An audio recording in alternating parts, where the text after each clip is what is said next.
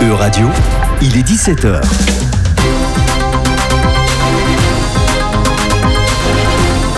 E-Radio, animons l'Europe.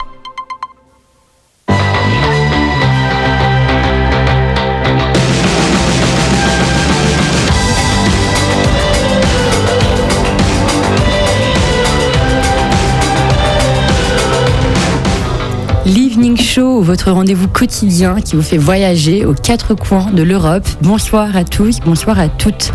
Pendant la prochaine heure, on reçoit des invités, on reçoit des chroniqueurs, on fait le tour du globe avec notre sélection musicale. Mais quitte à changer de pays, est-ce qu'on ne changerait pas aussi de temporalité? Fermez les yeux un instant et plongez-vous dans l'Amérique des années 70-80. Le pays résonne au rythme du jazz, de la funk et de la soul. Le label Motown est sur toutes les radios et Diana Ross dans tous les clubs disco. On vous y emmène de suite avec son titre The Boss. Il est 17h. Bienvenue, vous écoutez E-Radio.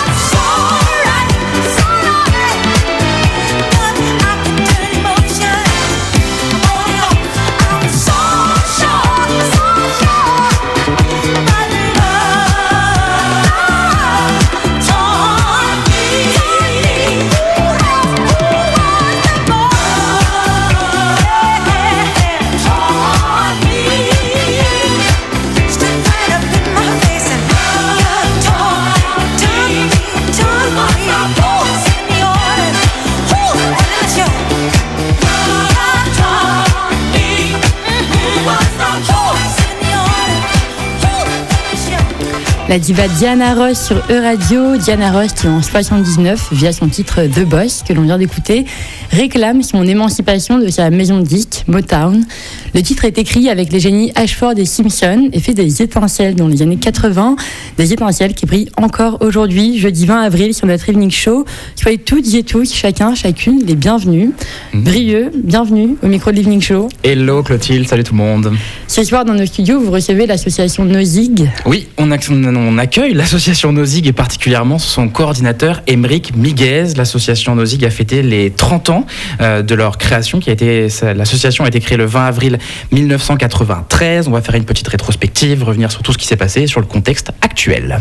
Et c'était à 17h20, merci Brieux.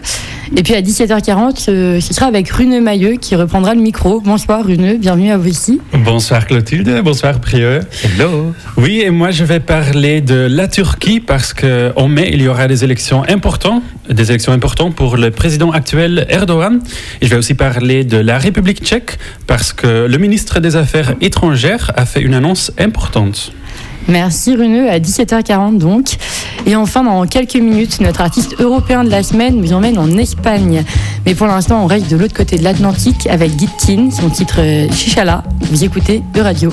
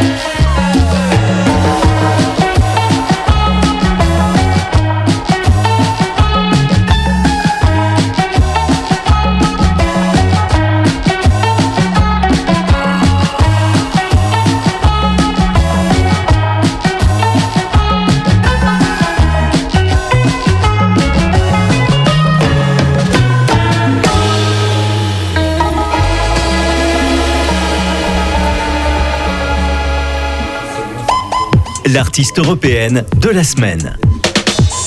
Direction l'Andalousie cette semaine, on revoit nos classiques de flamenco, on les remixe, on les redore, on en invente de nouveaux, on remet tout ça à l'ordre du jour.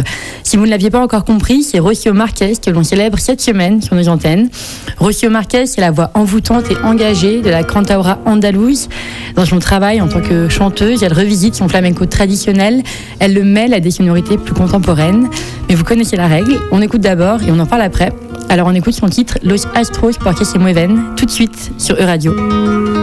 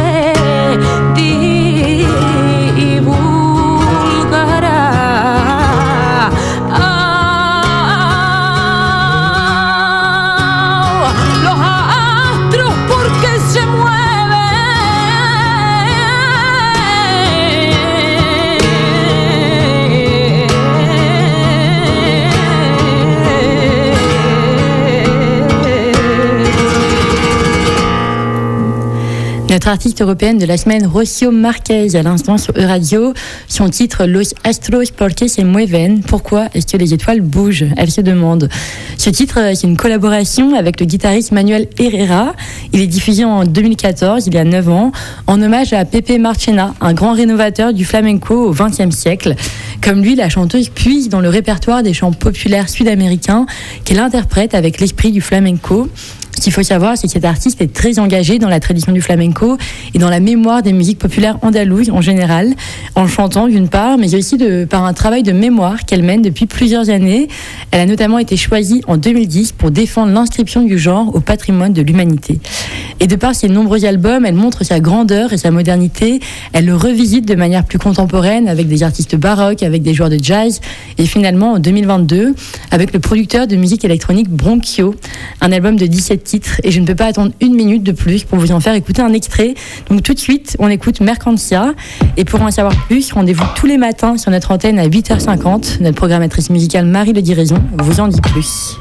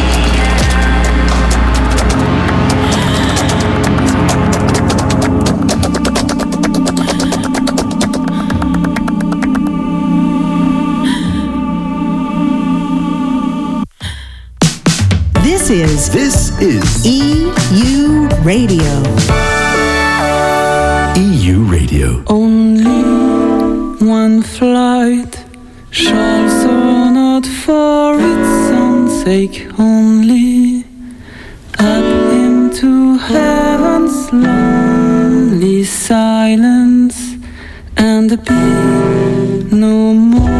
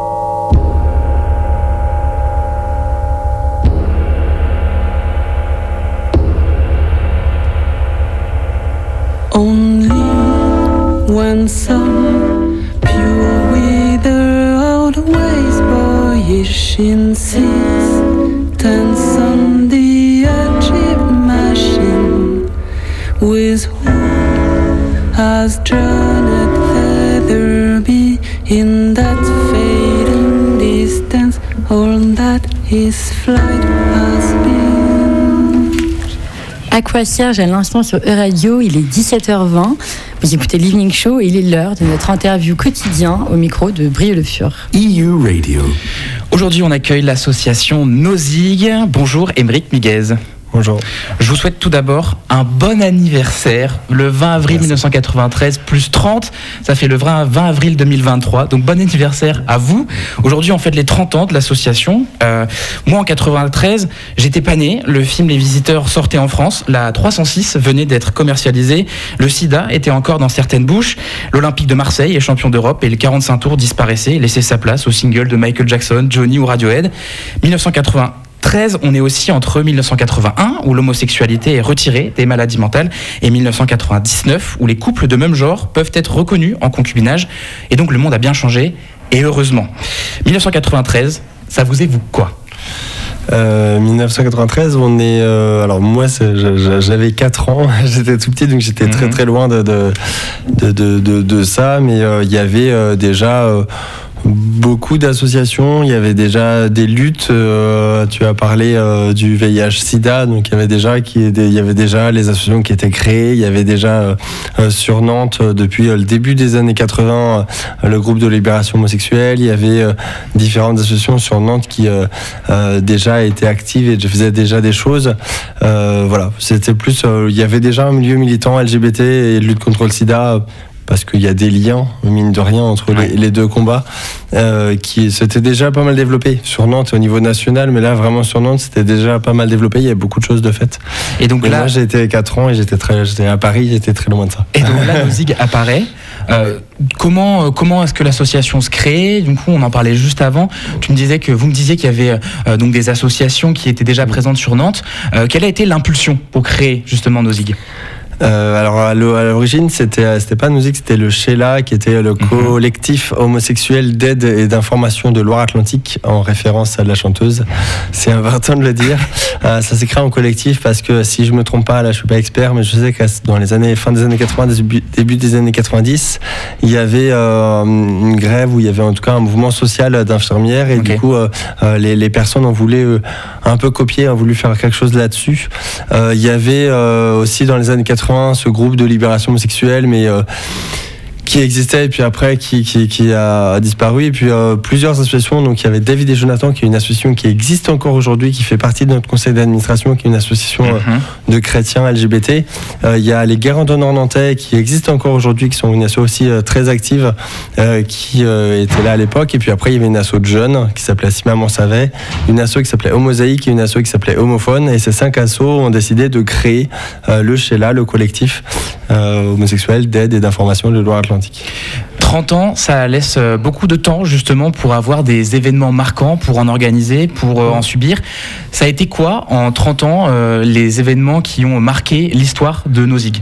Euh, Il y en a eu beaucoup. Alors euh, souvent, les événements qui ont marqué nos ZIG, c'est souvent des événements qui euh, sont liés à des événements nationaux. Politique euh, politique euh, et oui, voilà, lié aussi à l'histoire. Donc, quand on a cherché dans les archives, il y a un événement dans les années 90 où les, les bénévoles étaient très très impliqués. C'était sur la reconnaissance des déportés homosexuels et il y a pendant très très très longtemps et là c'est seulement récemment que euh, seulement bah, on peut aller déposer une gerbe euh, fin avril euh, avec les autres associations de déportés. Et ça a été un très très gros combat pendant pas mal d'années des bénévoles de- du Sheila de, de contacter les différentes assos. On leur a refusé de venir et des fois ils arrivaient après ou ils s'incrustaient. Mais voilà, ça a été un gros combat. Il y a eu aussi le Pax en 1999. Forcément.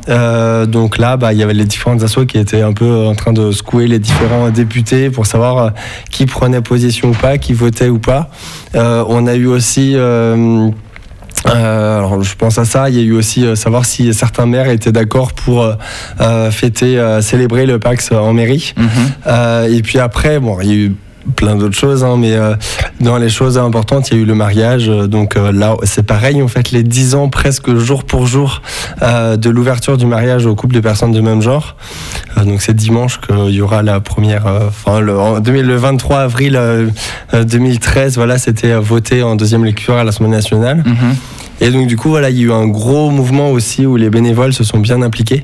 Après il y a eu pas mal d'autres euh, événements, hein. il y a eu pas mal d'autres euh, combats, euh, d'autres combats, mais voilà c'est vraiment les gros événements qui ont marqué, euh, je pense, ces 30 dernières années. Nozig, si on revient sur le présent, alors vous, vous êtes coordinateur. Oui. C'est une équipe qui est composée de deux salariés. C'est ça. Quel est votre travail concrètement? Alors entre moi et ma collègue, c'est assez similaire. Euh, moi, je vais être, je fais, j'ai une grosse partie d'accueil euh, des différents publics qui vont venir. Mhm. Euh, euh, donc de l'accompagnement, de beaucoup d'écoute, beaucoup de réorientation, essayer d'avoir des réponses ou voilà. Je vais essayer aussi de développer, aussi de coordonner des différents projets ou en tout cas commencer un projet et puis après le laisser, euh, euh, laisser ce projet euh, se développer, qui prenne son autonomie parce qu'il y a c'est les bénévoles bénévoles et tout ça. voilà, Ouais, sûr. Souvent, je, je sais que c'est arrivé, voilà, je essayais de lancer ou proposer des projets, et puis après Mhm. les bénévoles s'emparent du truc et ça part. Et c'est grâce surtout aux bénévoles que l'assaut tourne, quand même, faut pas oublier.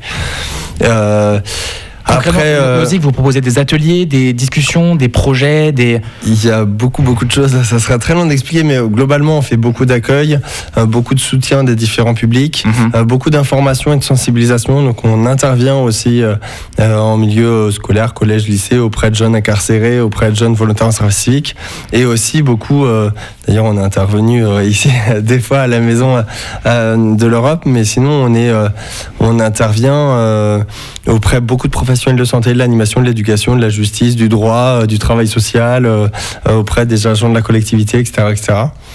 Donc auprès de tous les gens qui nous sollicitent, des entreprises. Ça, c'est plutôt ma collègue qui va coordonner la partie intervention et formation. Mhm. Euh, mais voilà, ouais, je, je fais de l'accueil, coordination un peu de différents projets, du lien avec les différentes instances, du lien avec les bénévoles. Justement, Euh, là, vous parliez de ce lien entre, euh, euh, par exemple, les, la ville avec euh, le département, avec toutes les instances publiques. En 30 ans, comment est-ce que les liens avec- entre Nozig et la ville, Nozig et le département, Nozig et peut-être d'autres entreprises privées, comment ces liens ils ont, ils ont évolué? Est-ce qu'aujourd'hui, le public s'empare de plus en plus de la question de la protection des droits euh, LGBT Alors nous, pour le coup, on a la chance qu'à Nantes, on a toujours eu un soutien euh, Mhm. historique de la ville de Nantes. Euh, on a été le premier centre LGBT en France à avoir un, à avoir un poste salarié en 99. En région, je parle, il y avait déjà Paris, mais en région, on a été le premier centre LGBT à avoir un poste salarié. Sauf si je me trompe, mais normalement, voilà, j'en suis quasiment sûr. Euh, après, voilà, il y a eu euh, une conseillère euh, municipale en charge de- du suivi des assauts LGBT et à la lutte contre les LGBT-phobies. Ce poste existe toujours aujourd'hui. Euh, donc voilà, il y a eu une- voilà, Jean-Marc Ayrault à l'époque, et puis Joanne Arlan, et puis après les différentes personnes, on, a toujours eu du soutien de la ville de Nantes. Le département aussi, ça fait quelques années aussi qu'on est bien soutenu, qu'on est accompagné. moi, mon- ne serait-ce que pour mon poste salarié, il est euh, à moitié entre la mairie et le département, donc il y a- voilà. Donc le Euh, public vous soutient Oui. Et justement, si on parle de public, c'est qui les personnes que vous touchez, par exemple? On peut imaginer que ça peut être plus compliqué pour euh, des personnes âgées d'aller parler de sexualité, de genre, parce que peut-être que dans les années 50, quand on est, c'est Ouais. peut-être des choses qu'on cache. Et donc aujourd'hui, de se dire, bon, bah, en 2010, 2015, 2020, 2025, d'aller faire l'effort, d'aller en parler, est-ce que vous touchez des personnes âgées, par exemple? Oui, oui, bien sûr. euh, on a, alors on touche tous les publics. Euh, on a un groupe senior. Ok. On a, euh, il y a aussi des associations LGBT de seniors euh, qu'on fédère, mais on a euh, dans nos zig un, un groupe senior euh, qui se retrouve une fois par semaine, tous les lundis après-midi. Et euh, je, je sais plus, je crois que ça représente 6 ou 7% du public qu'on accueille, donc euh, c'est pas négligeable non plus. Euh, mais voilà, ils sont, euh, oui, c'est- assez intéressant. Même dans nos bénévoles, il y a, on a toutes les tranches d'âge. hein, ça va de euh, 16, 17, 18 ans jusqu'à 65, 66, 70, 72 ans euh, dans nos bénévoles euh, actifs et actives, euh, oui. Euh, quand- si on continue sur le public, euh, on en parlait juste avant, vous me disiez que vous travaillez aussi beaucoup avec, de- avec des réfugiés, avec des personnes qui étaient étrangères. Oui, euh, c'est là pour le coup là, un tiers du public qu'on accueille, plus de 30%, c'est euh, des personnes en demande d'asile, donc qui, alors, qui font une demande d'asile en raison de leur orientation sexuelle ou de leur identité de genre, euh, qui pour la plupart viennent d'Afrique subsaharienne, mais pas que. On va avoir des personnes russophones, arabophones, hispanophones qui vont arriver. Et là, c'est une commission, la commission droit d'asile, qui va accompagner de manière administrative la personne dans, dans son parcours de demande d'asile, euh, que ce soit écriture du récit, préparation aux entretiens, mais euh, également euh, on organise des temps de convivialité, de la sortie, des sorties culturelles, sportives, etc. etc. Donc la personne qui est réfugiée, quand elle arrive en France, j'imagine qu'elle est prise en charge. et vous, quel est, quel est votre rôle concrètement? Parce que j'ai- il doit y avoir un travail qui est plus conséquent avec des personnes qui arrivent en France justement à cause de leur orientation sexuelle? Oui, oui, alors c'est pareil, dans différents pays, ben, les, bénévoles, pour le coup, de la commission de droit d'asile sont la tête sous l'eau. hein, c'est un travail euh, Mhm. Gigantesque. Euh, normalement, bon, il y a toute la, la- la procédure. La personne doit passer d'abord à la plateforme d'accueil de demande d'asile. Et bon, je ne vais pas faire toute la, procédure, mais nous, quand on arrive, voilà, on les aide sur l'écriture du récit, euh, de leur histoire de vie, et puis euh, préparer aux différents entretiens qu'ils peuvent avoir à l'OFPRA ou à la Cour nationale de droit d'asile. Euh, après, on, or- on organise plein d'autres activités, mais voilà, il faut pas oublier qu'aujourd'hui, on est à plus de 300 à court, on est à plus de 300 dossiers. 350, je sais pas, mais en tout cas plus de 300 dossiers en cours euh, actuellement. Mhm. Euh, les bénévoles sont 15 ou 20 parce qu'il y a une formation pour pouvoir accompagner un dossier qui est un peu longue en interne, mais euh, du coup les bénévoles sont la tête sous l'eau. On a une trentaine de dossiers Mhm. en attente. Il faut un mois, un mois et demi avant de pouvoir accompagner. Et encore, je suis gentil, euh, une personne, mais euh, c'est un travail ouais, énorme et et on tient, on- je pense qu'on est victime de notre succès. Toutes les associations avec qui on travaille euh, nous connaissent, renvoient euh, tout le temps vers nous, Mhm. Euh, que ce soit France Terre d'Asile, la CIMAD, Gazprom euh, ou d'autres. tout le monde renvoie vers nous. Encore cet après-midi, j'ai trois, quatre personnes professionnelles à travers sociaux qui m'ont appelé pour nous demander comment faire pour, pour accompagner. Oui, c'est- Un long ça combat. fait partie, ouais, c'est 30% du public qu'on accueille. Merci beaucoup, Émeric Miguez, Ouais. d'être venu au micro de E-Radio. Vous organisez aussi une exposition pour vos 30 ans. On vous invite à venir. C'est Ouais. 7 rue Magdeleine. C'est Euh, des voisins à la Maison de l'Europe. Donc En on les voit, je vois leur bureau presque d'ici. Donc n'hésitez pas à aller les voir. Ça dure jusqu'à fin avril, il me semble. Je- en tout cas, on va la laisser la- jusqu'à la semaine prochaine. On laissera l'expo la semaine prochaine. Les 30 ans de Nozick, c'est aussi euh, 30 années, 30 ans, euh, les 30 ans de Said, aussi l'artiste nigérienne, multiprimée, qui arrive euh, tout de suite sur E-Radio.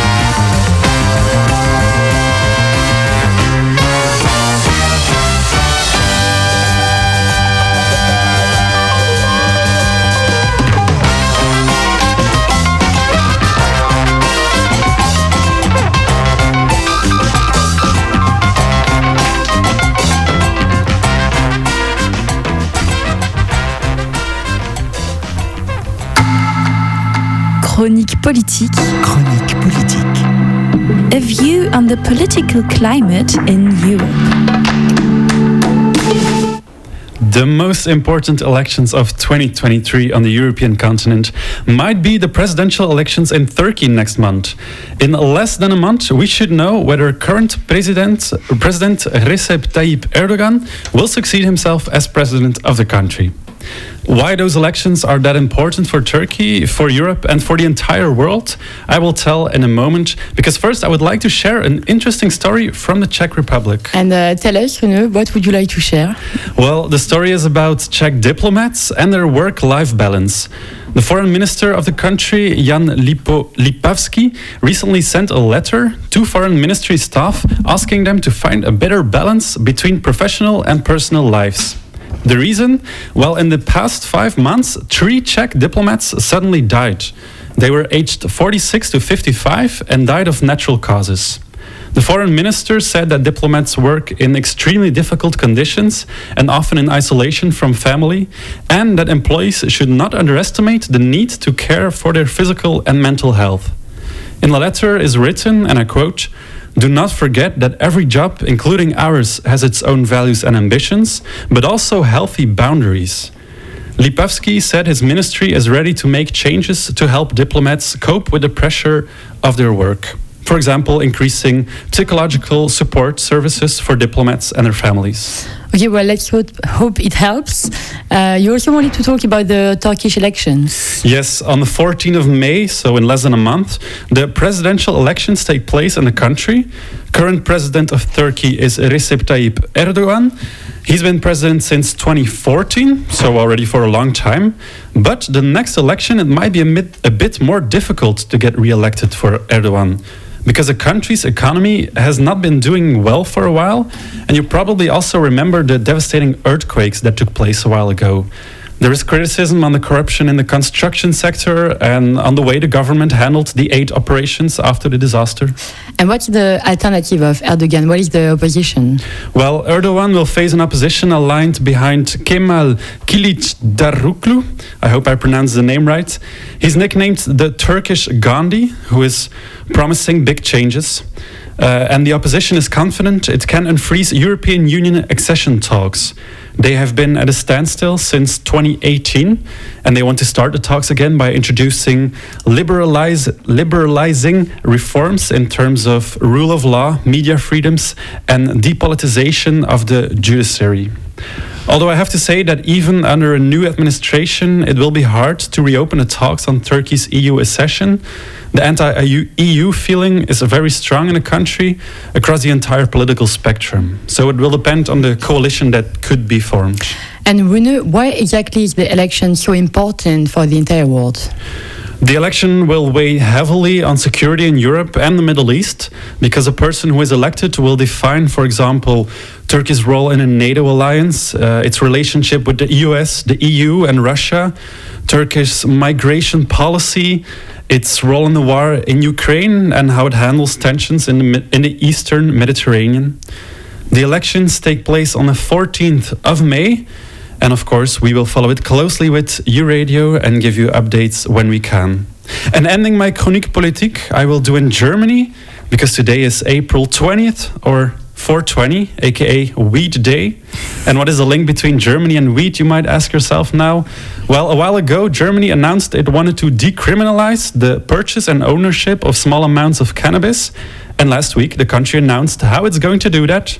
Adults will be able to grow up to three cannabis plants at home, and possession of up to 25 grams will be legal. What won't be legal is the advertisement of the drug, and consumption will be restricted to specific areas. So, Brieux, I can see you thinking, let's go to Germany, but watch out, there are restrictions. Thank you, Rune. Merci beaucoup. Votre euh, chronique politique, c'est toutes les deux semaines, mais on vous retrouve euh, la semaine prochaine dans l'Evening Show. Il est 17h45 et direction l'Asie, Taïwan plus exactement, avec l'artiste Yellow Huangqian, un artiste qui conquiert le monde petit à petit, qu'on peut voir déjà apparaître sur les covers de Vogue ou en festival sur la même affiche que The Arctic Monkey ou The Wu-Tang Clan. Yellow Huangqian avec son titre Beanstalk, morceau d'ouverture de son album du même nom, sorti en 2021.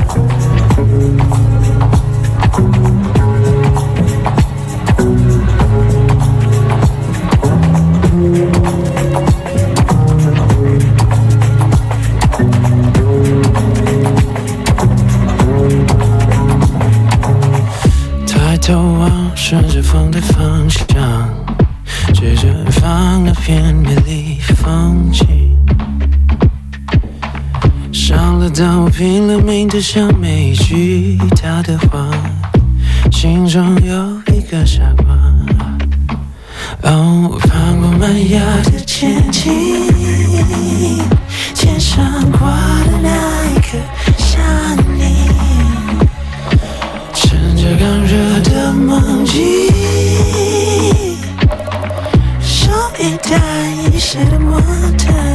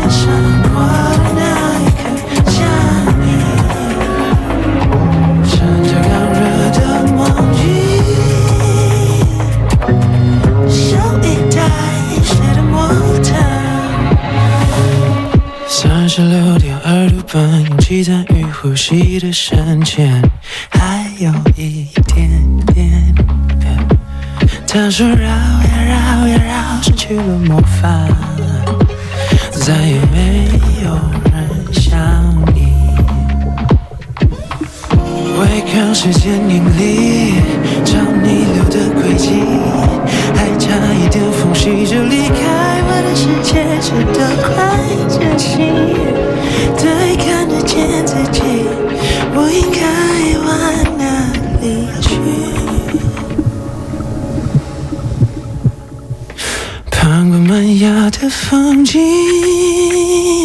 天上挂的那一颗是你。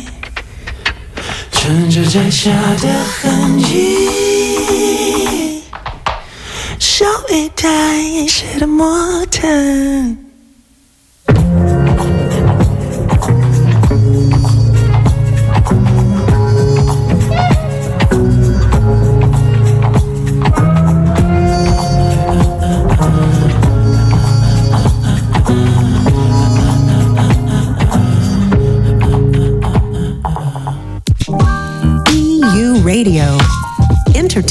Europe.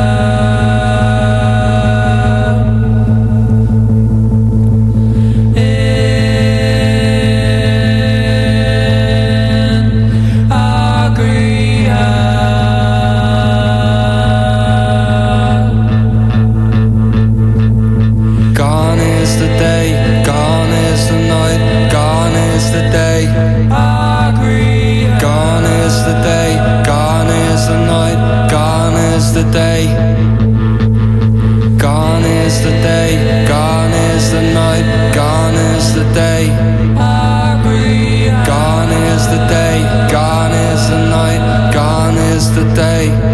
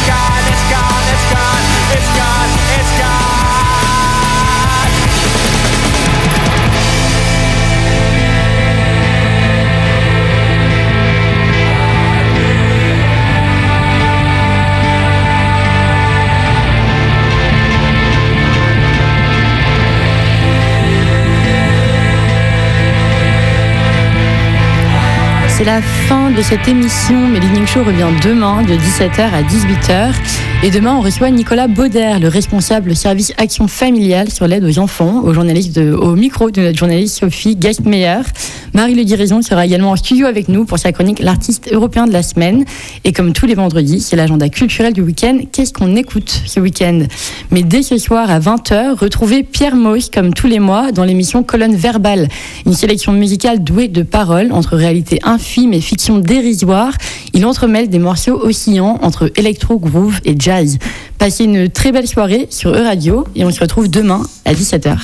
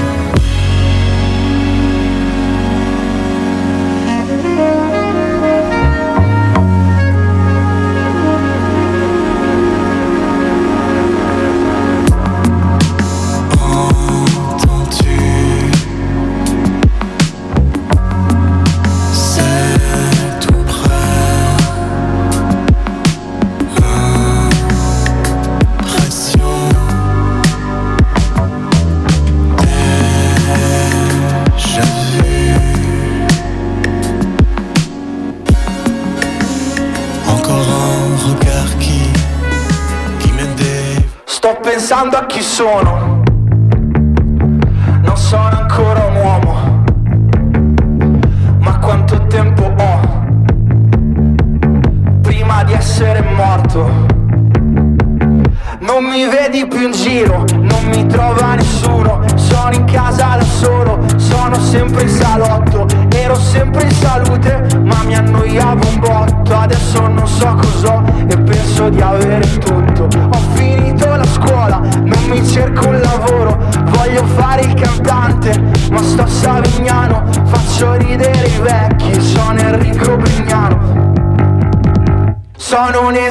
italiano di come fare il casino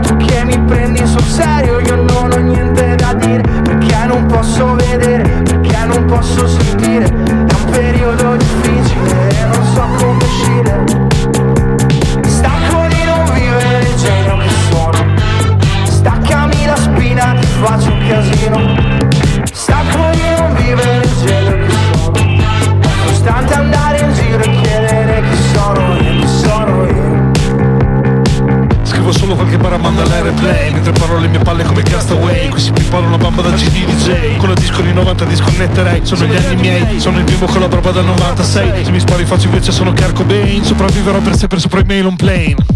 Sono un artista arrivato, sono Toto Cotugno. Faccio musica brutta e non me ne vergogno. Ballo come Battiato nei periodi più bui Sono Mauro Repetto, finirò come lui. Stanco di non vivere il genio che sono. Staccami la spina, ti faccio un casino come il genio che sono. È costante andare in giro a chiedere chi sono.